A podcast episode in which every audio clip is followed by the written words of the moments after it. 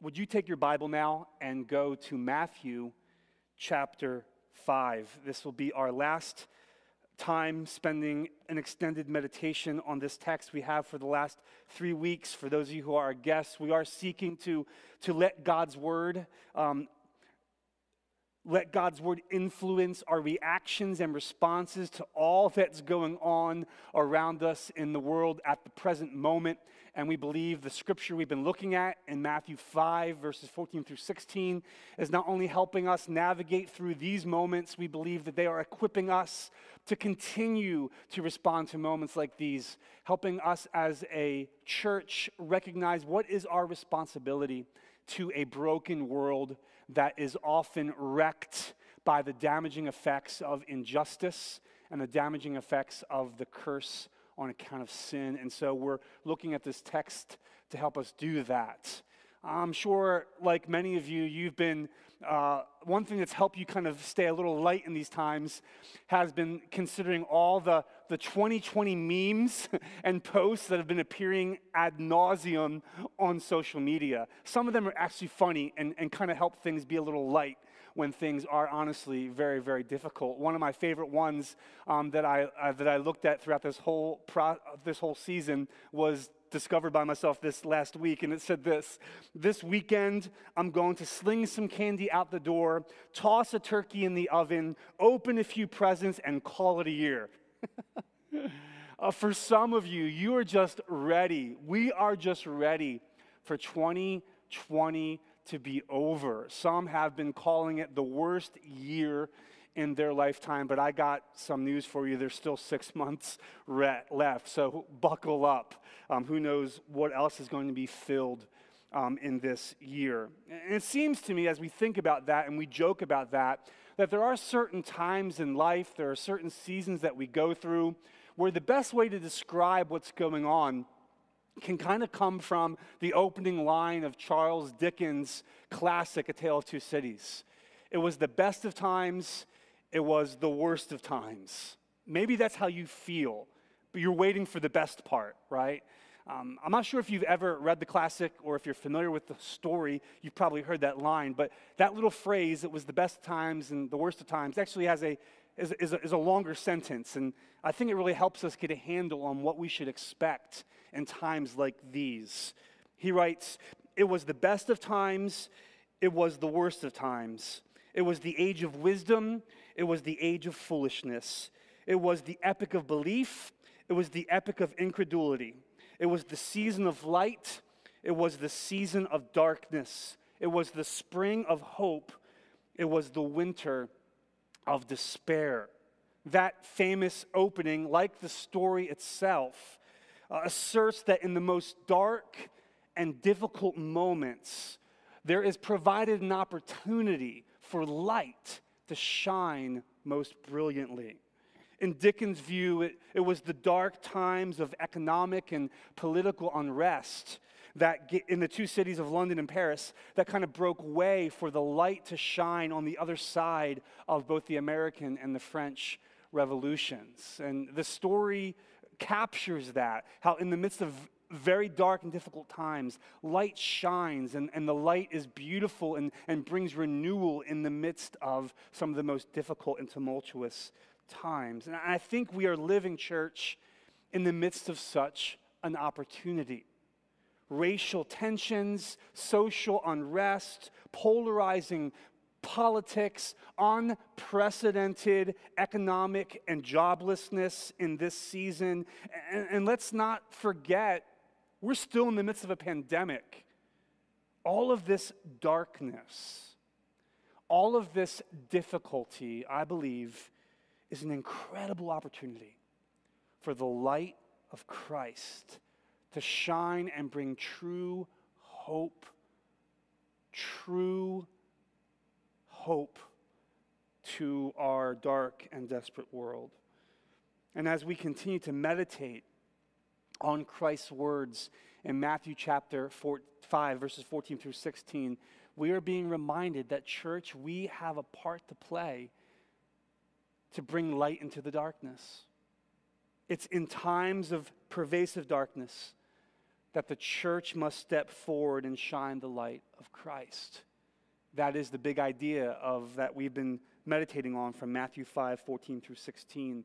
And we will continue to consider that yet again this morning. So let me direct your attention now to the text Matthew chapter 5, verses 14 through 16. Let us hear the word of God. Christ said, You are the light of the world. A city set on a hill cannot be hidden, nor do people light a lamp and put it under a basket, but on a stand, and it gives light to all in the house. In the same way, let your light shine before others, that they may see your good works and give glory to your Father who is in heaven. That is God's word. May He add His blessing upon its reading and teaching by the empowering presence of the Holy Spirit. Amen. Amen. So, how? That's what we've been talking about last week and now again this week. How? How do we shine the light in Jesus' name? How do we consider all the darkness and difficulty that's going on around us and with hope and resilience be who Christ has called us to be and let our light shine? How do we do it? How do we be who we are? How do we let our light shine and bring glory to the Father in heaven and in the prospect and in the process push back the darkness all around us? Well, last week we considered first the, the metaphor of light as good works. This light that we're shining, what is it? It's the good works of the church. According to Jesus in verse 16, the light that we shine are our good works. And so light is being used metaphorically to describe both the function and effect of our good works. So the way we let our light shine in the darkness of this world is by doing these good works. Our good works shine the light. So, what kind of good works are we talking about? We consider how the word good in the original language finds its home originally in the roots of classic Greek philosophy. It's the word kalos. It was a word that was used regularly by Plato and Aristotle and Socrates. It was a word that was used to describe the beautiful life, the virtuous life. And it later morphed into this general idea of the good life or the way life should be. And so to live a good life or to be a good person or to do good things was to order one's life in such a way that you conform to the standard of the way it should be. And so you would do this personally in your character and in your home and out in the community and in politics, etc.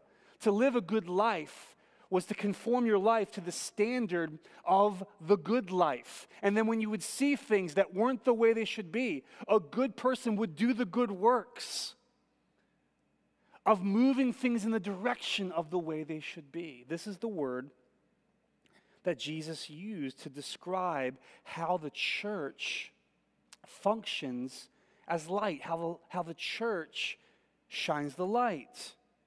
He used the word that, that was used to describe the way things should be the good. So we shine, church, by working toward making things the way they should be. Good works are activities, are efforts. It's, it's putting forth our energy to move things in the direction of the way they should be. Obviously, first and foremost, that starts at home. That starts with us personally, in our character. We want our lives to be the way they should be. We should want our homes to be the way they should be. We should want our neighborhood to be the way it should be. And then our campus, and then our workplace, and then our government, our world. We should want it to be the way it should be. So, how should it be? Well, we don't come up with that standard based upon the philosophical ideas of Plato or Aristotle or Socrates, right? The way it should be has been clearly defined by the God of the universe, the Creator. The Creator has clearly communicated the way it should be. Our Creator has a beautiful and glorious vision for the way the world should be. And he's, he's spared. He's spared no effort to make it crystal clear. He's created a world. Natural revelation makes it clear the way it should be. He's given a special revelation. His word makes it clear concerning the way it should be. And then ultimately, He sent us His Son, the living word, who through His life and through His ministry has made it clear this is the way it should be. And so, with God's word and God's world and God's Son as our standard of goodness, as our standard of love and justice and righteousness, we seek to live our lives in conformity to that standard.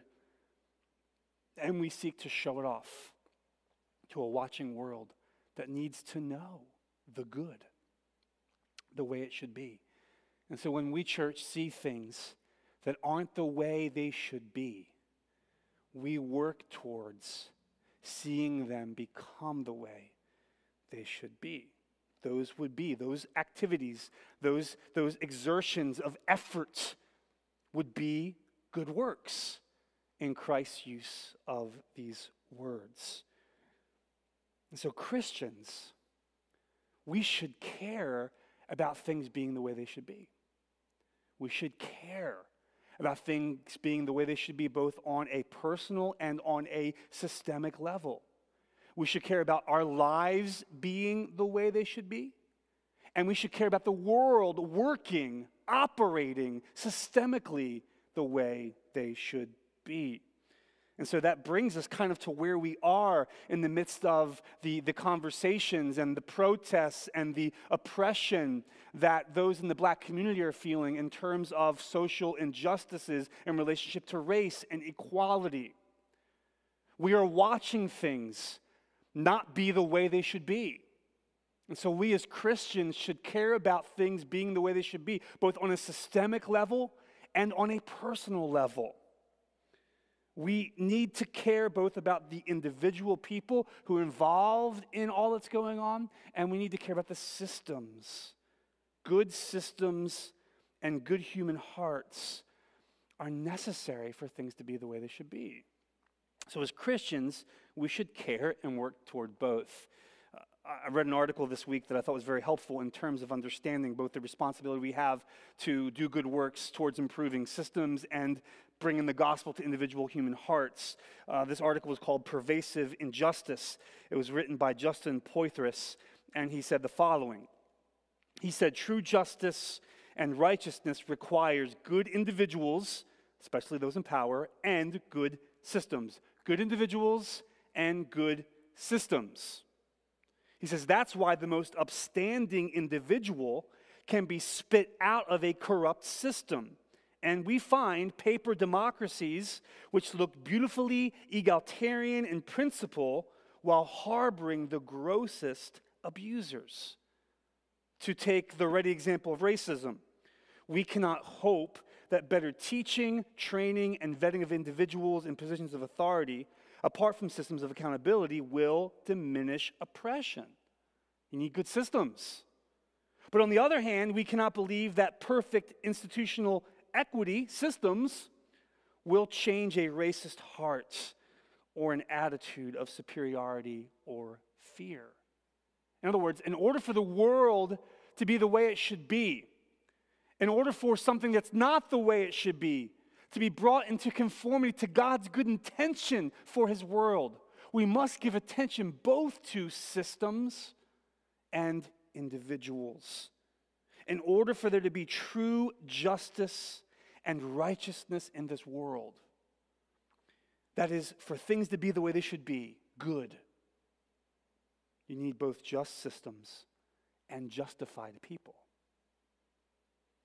So, in the example of the injustice of racism, what do good works look like? What does it look like to shine the light, to do good works in the face of the injustices of racism in America. while it looks like giving attention to both systems and individuals. Good works looks like working toward the creation of the creation or the reform of broken systems and work toward them becoming just and fair, to work for the fair treatment of all human beings that are created in the image of God, both on the uh, economic and academic and social political levels. And good works also look like, not that alone, good works also looks like bringing the gospel to individual hearts that alone can transform the inward pride and discrimination and superiority complexes that rage and turn them into love and fairness and compassion.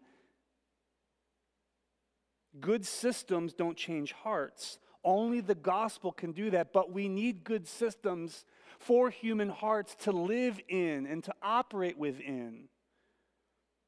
In order for humanity to flourish, according to God's good plan, there needs to be both systems and individual hearts and lives that are brought into conformity to God's standard of goodness that is displayed most clearly through the gospel of Jesus Christ. So, good works, like peacefully protesting racial inequality, are necessary for bringing attention to broken systems while the good works of proclaiming the gospel to individual hearts, both those who are racist and those who are, who are struggling to embrace the reality that these injustices actually exist, all, all of this needs to be given attention to. And that's how the church shines the light.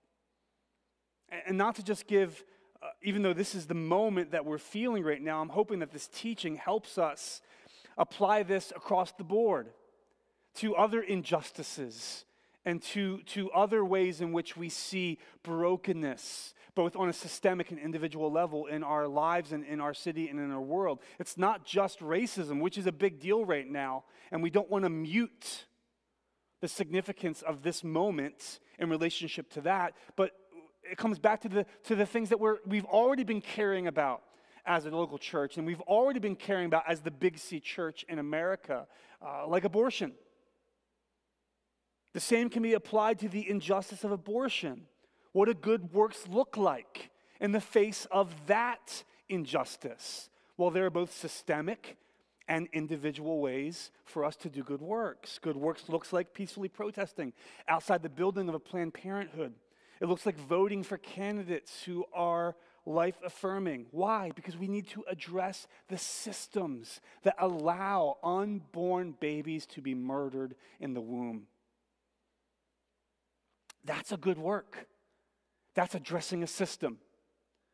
But we also need to do the good works of coming alongside the individual women who are wrestling and conflicted over an unwanted or an unplanned pregnancy and come alongside of them and minister to them with love and mercy and care and support and help them make wise decisions that honor God in Jesus' name with Jesus' gospel. So, shining God's light in this dark world looks like doing good works that move things in the direction of the way they should be, both systemically and on an individual level. And our prayer is this is what we talked about this a little bit last week. Our prayer should be in, in, in conjunction with what Paul revealed in Ephesians 2, verse 10 we are your workmanship, created in Christ Jesus for good works that you prepared beforehand that we should walk on them. And so the reality of how we are supposed to shine this light should translate into a, a humility uh, that, that gives ourselves to a pathway of discovery. Lord, show us what good works do you want us to do? What are you calling us to do, both as individual Christians and as a local church collectively, to shine the light of Christ by doing good works that move things in the direction of the way they should be in conformity to your standard of goodness and righteousness and justice? We should be praying that way. Oh, and this last Thursday night, we had a wonderful prayer meeting together as a local church. A number of you were able to come out and we prayed. We poured out our hearts to God together with this in view. And hearing some of you share the way your hearts are being stirred to want to do good works in Jesus' name with Jesus' gospel, some addressing systemic issues, some dealing with individuals who need the gospel of Jesus Christ in the wake of all that's going on. And, and hearing you articulate those things, and then us being able to come alongside of you and pray for those things, this is what we need to be doing right now. We don't need to be looking at all that's going on and just simply say, Jesus, come back. We need to look at all that's going on around us and say, Oh Lord, how can we push back the darkness? How can we let our light shine through good works that bring things more closely in line with the way things should be in Jesus' name, with Jesus' gospel? And so, as we do that, as we pray that way, as God leads us and brings clarity. Uh, there's one more thought I want us to consider before we're finished meditating on this text. I hope we never move on from the truth of this text. I hope we never move on from the way this, this text helps equip us. But we will be moving on from this three part meditation. Um, but I want us to think about one more thing, and it's the way light works the way light works. Light works publicly. Light shines out in the open. And so Christians have a unique responsibility to not simply worship in private, not simply to celebrate their values in biblical fellowship, but Christians have the responsibility to take the things that matter to us, to take the things that matter to God, to take His words and His ways and make them public. Notice the language Jesus uses to describe the context in which these good works are done. He says that you are the light of the world. He says that when you let your light shine, it, it gives light to all in the house. And then he says, Let your light shine before others that they may see. In the world, to all in the house, and before others. The world is talking about humanity. The world is talking about right now for us, the, the seven point, however many billion people that are on God's green earth. It's talking about humanity as a whole. Humanity as a whole needs to see this light. All in the house kind of takes it a step further, but more on a familial, relational level. The people that are close to us, the people that make up our house, the people that we are in relationship with, the people that we rub shoulders with, they need to see this light. And then the others. Let your light shine before others that they may see. I believe there's a, a contrast here. Not that this is creating an us and them dichotomy, but there are those who follow Christ and there are those who, those who do not follow Christ. In the context that this sermon was given, there were those who were on the side of the mountain who were listening deeply to everything Jesus had to say. These were his, his professed followers. He said, There are those who are gathered here who are listening to my words, but there are those who are not. There are others. They need to see this light. So, in other words, Jesus is saying this light that needs to be shined, these good works that need to be done, these efforts to bring both systems and individuals in line with the way they should be according to God's good standard. This ministry must take place in the eyes of the public. What all this means is that Jesus intends for us to work towards the way being the, the way they should be in the midst of, not in isolation from the world. Our ministry as light is public, not private. And you, you might think it's, it's weird to have to accent that.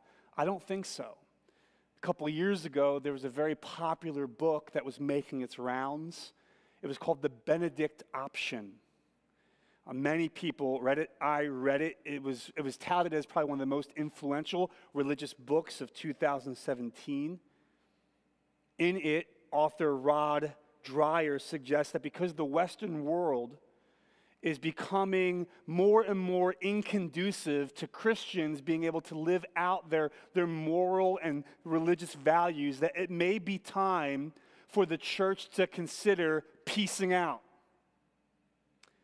It may be time for the church to withdraw from the public and live more communally so that we can experience the fullness of our values, the fullness of our beliefs, the fullness of the way sh- things should be according to God's standard. And this generated a lot of attention, and this generated a lot of conversation. And it was the opinion of the author that it may be time for Christians to, to do something radical in order to preserve their faith, protect the next generation, and find a way to fully express their biblical values. Now, I would encourage you to read the book. It's very challenging and it's very helpful in a number of ways. Rod's insights and warnings about our culture and politics and what he calls liquid morality. Things are always moving, always changing. What's right, what's wrong, what can be said, what should not be said, all of this is, is kind of moving all the time. And he's right. I believe his, his critique of the culture is right, but I'm afraid his recommendation, his solution, is antithetical to the commission of Christ. We don't retreat from the world because it's not the way it should be. Rather, Christ has sent us to live in the midst of the world, to show and shine the way it should be. The church is called to shine light into the darkness. And I agree with Rod. Things seem to be getting really more, a lot more difficult for us as Christians to embrace our values publicly. It really is. It, these are difficult times. And, and as we were talking about this, I was reminded by, by Rachel this week. She's reading in Timothy, in Paul's epistle to Timothy. And Rachel's like, didn't, didn't Paul say that, that there's going to come a time where things just keep getting worse before Jesus comes back and makes everything new? I'm like, yeah, you're right. this is exactly the way it's going to be until Jesus comes back and makes everything right again. But until he comes back and makes everything right again, the church, we have been commissioned to shine as light in the midst of darkness. Where is light needed? In dark places. So we are to be, as Jesus said, in the world, but not of the world. In other words, we're to penetrate the darkness but we're not to we're to be careful to not let the darkness penetrate and overtake us. And we know all too well that darkness because the darkness is what we have been rescued from. The inward darkness of our sin the inward darkness of our human corruption the, the inward darkness of our rebellion against God and his ways. The only reason, church, we care about things being the way they should be is because Christ came to us and undid our hearts that were not doing things the way they should be. We've been forgiven of our darkness. We've been translated into the kingdom of God's beloved Son. And I think when we think about it that way, as we interact with the darkness all around us, we don't do so self righteously. How dare you be so dark? We do so humbly and gratefully because God, in His mercy, has dispelled the darkness from our human hearts and has shined in us the light of His grace and mercy and forgiveness and transformative power. We are to be in the world, but not of the world. We live in and with and for our neighbors and neighborhoods who are trapped in darkness. Darkness is where the light is needed.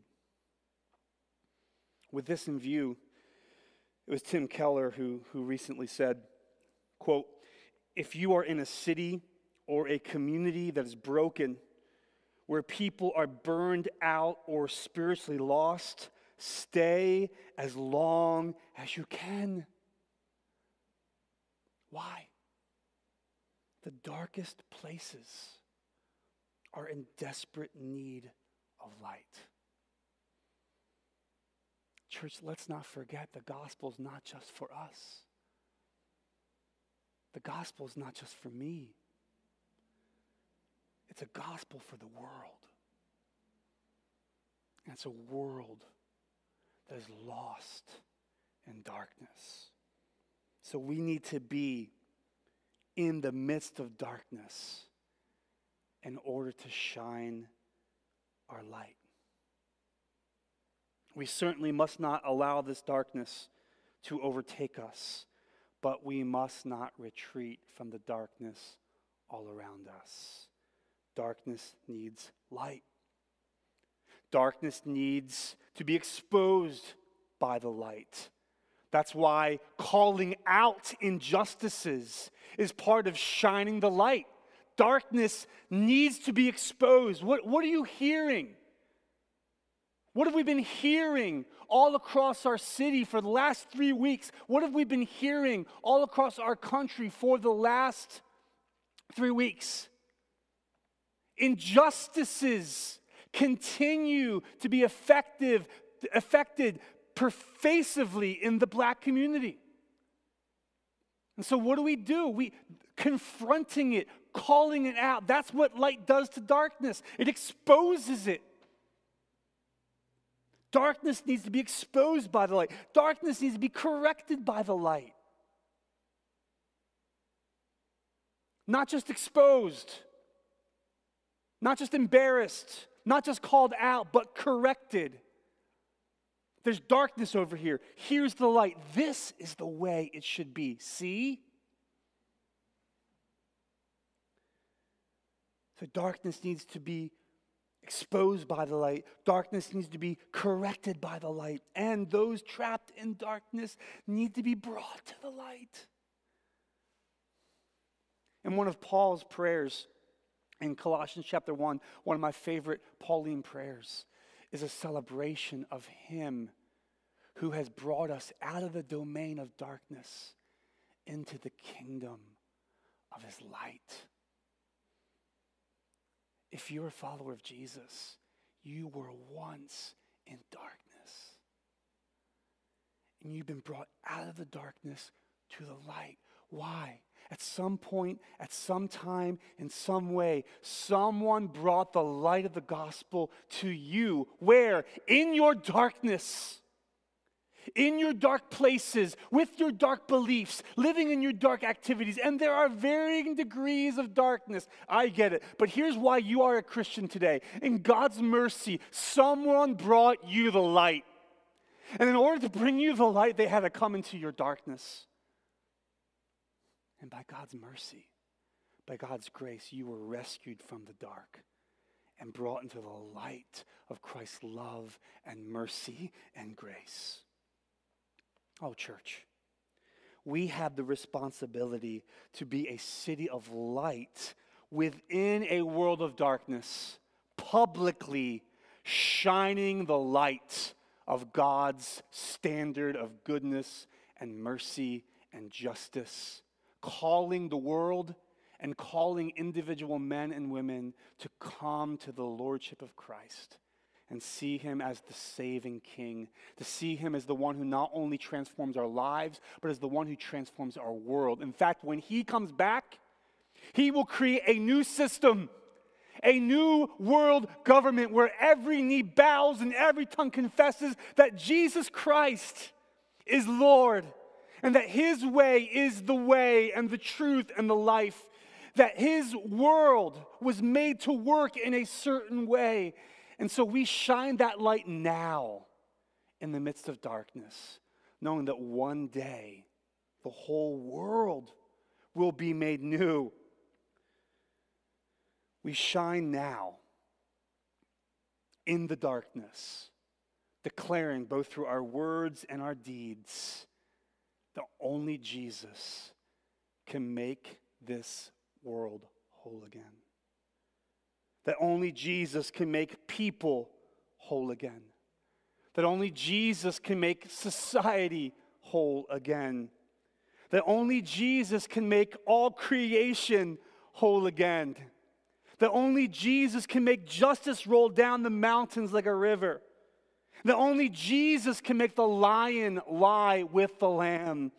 That only Jesus can make sinners saints. Only Jesus can make us truly one kingdom under God with liberty and justice for all. He can and he will do this when he returns and makes all things new. But until that day, we must shine our light. We must not hide from the world. We must penetrate the darkness in the world. We must shine our light publicly. We don't withdraw. We don't retreat. We don't act like we're losing. Why? Because Jesus has already won. We will overcome. This world will overcome because Christ has already won. So, what's this mean practically? Practically, it means we don't just call injustice injustice behind closed doors. We do it publicly. We speak publicly. We act publicly. We call racism what it is in public. We call sin what it is in public. We call abuse what it is in public. We call abortion what it is in public. We call sexuality what it is in public. We call marriage what it is in public. We defend the exclusivity of the gospel in public. We shine the light of the way it should be in public. We don't withdraw from the darkness. We don't act like it's a lost cause. We shine the light and we trust that light will have its way. Think of the public ministry of Jesus, the public ministry of Jesus. He was a vagabond minister to show us the public nature of the kingdom of God's work. He's letting his light shine before men that they may see his good works in public. Where is he doing all of his stuff? He's healing the sick. He's freeing the oppressed. He's embracing the marginalized. He's rebuking religious hypocrisy. He's confronting racial tensions. And ultimately, he's dying on the cross in the place of sinners to provide salvation. Where? In public. For everyone to see. He taught in public, loved in public, healed in public, died in public.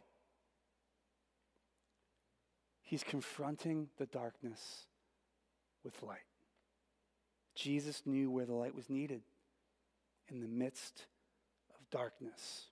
He didn't hide his light under a basket, he set it out for all to see. That's the way light works. And it's the way we shine our light. And let me, just say something. As we seek to do this in public, as we seek to do it in humility, not in self righteousness. You have to understand that these are very difficult times to, to shine that light. these are very difficult times to, to publicly communicate and publicly take our stand on the way things should be according to God's standard of goodness, justice, and righteousness. Why is that? I, I was just recently listening to an interview um, between um, one leader, Carey Nieuwhof, and Tim Keller. And Tim Keller was challenging younger pastors, younger church leaders to consider to lead their churches in the awareness of how difficult it is to, to be who we are called to be and to embrace all the values that we have because they're constantly going to be experienced in tension because we live in such a day in such a polarized political, con- uh, po- political context that some of the things that we believe biblically are the things that are held and championed by liberals.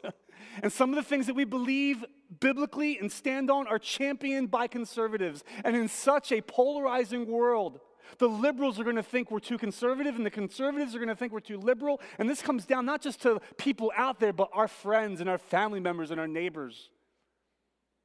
And so, if we're going to care about all the things the Bible says we should care about, like all ethnicities being equal in dignity and value and worth, if we're going to care about the poor and the marginalized and the victims of injustice, if we're going to care for the unborn in, the womb, if, if we are going to care about a biblical definition of sexuality and marriage, then guess what? There are going to be a lot of people who aren't happy with us if we hold all four of those values. It's going to be hard to shine the light. It's going to be hard. It is hard for us to represent the way things should be and to work towards things being the way they should be according to God's standard. But listen, our goal is not to get certain people on opposite ends of a political spectrum to be happy with us. The ultimate end, it's stated quite clearly here at the end of this text. We let our light shine. We do good works. And here's what we do we glorify our Father in heaven. That is the chief end of man. That is the chief end of our good works.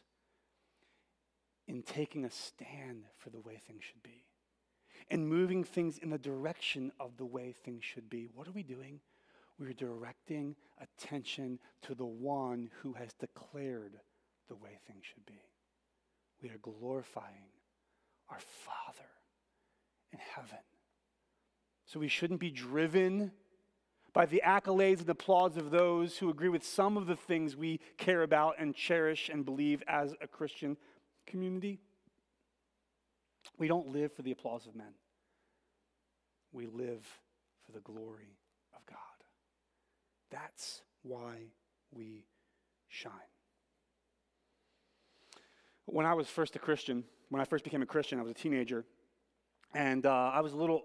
There, there, was a youth group that I got introduced to Jesus through, and in that youth group, they, they sung a bunch of really bizarre songs.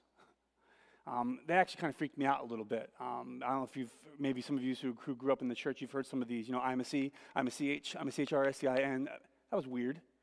Okay, I never sung that fast before outside the church, let alone in the church. And then Father Abraham had many sons, and we're just kind of flailing our bodies around. That's how I learned to worship like a charismatic Father Abraham. But then there was this other song where, where everybody would say, All right, whoever's leading me would say, All right, get your light out. and they'd stick their fingers up in the air and they'd sing the song, This Little Light of Mine, I'm going to let it shine. This little light of mine, I'm going to let it shine, let it shine, let it shine, let it shine. And that was kind of a cool song especially because it's really based right there on Scripture. It's cute, but it is a little misleading.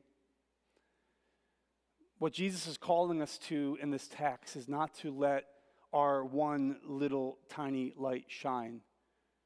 This one little flickering light that may not make a big difference in pushing the darkness back.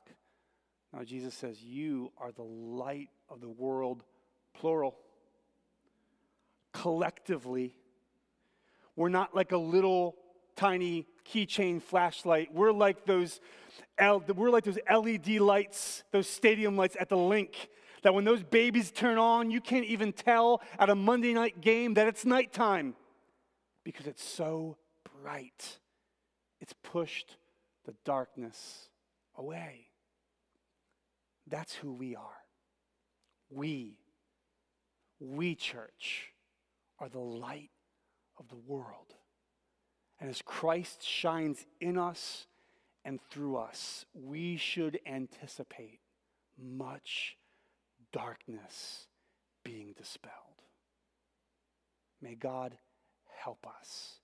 Let our light shine for the glory of God. Amen. Amen. Let's pray. Father, we want to be faithful for your glory. We want to be who your son has identified us to be, and we want to do what your son has told us to do. We want to shine the light. life is not the way it should be. This world is not the way it should be. It's broken, it's cursed because of sin. We didn't listen to you, we didn't take your words to heart. We were deceived. And now look at all the destruction, look at all the devastation. God, thank you. First and foremost, for bringing the light of the gospel into our lives and rescuing us out of the darkness of sin and bringing us into the light of your love. Thank you that through the life, death, and resurrection of your Son, our sins are forgiven, our shame is covered, our guilt is removed. Hell is no longer our final destination. The new heavens and the new earth will be our eternal home. Not because we deserve it, but because you are gracious and you've shined the light of your grace into our lives.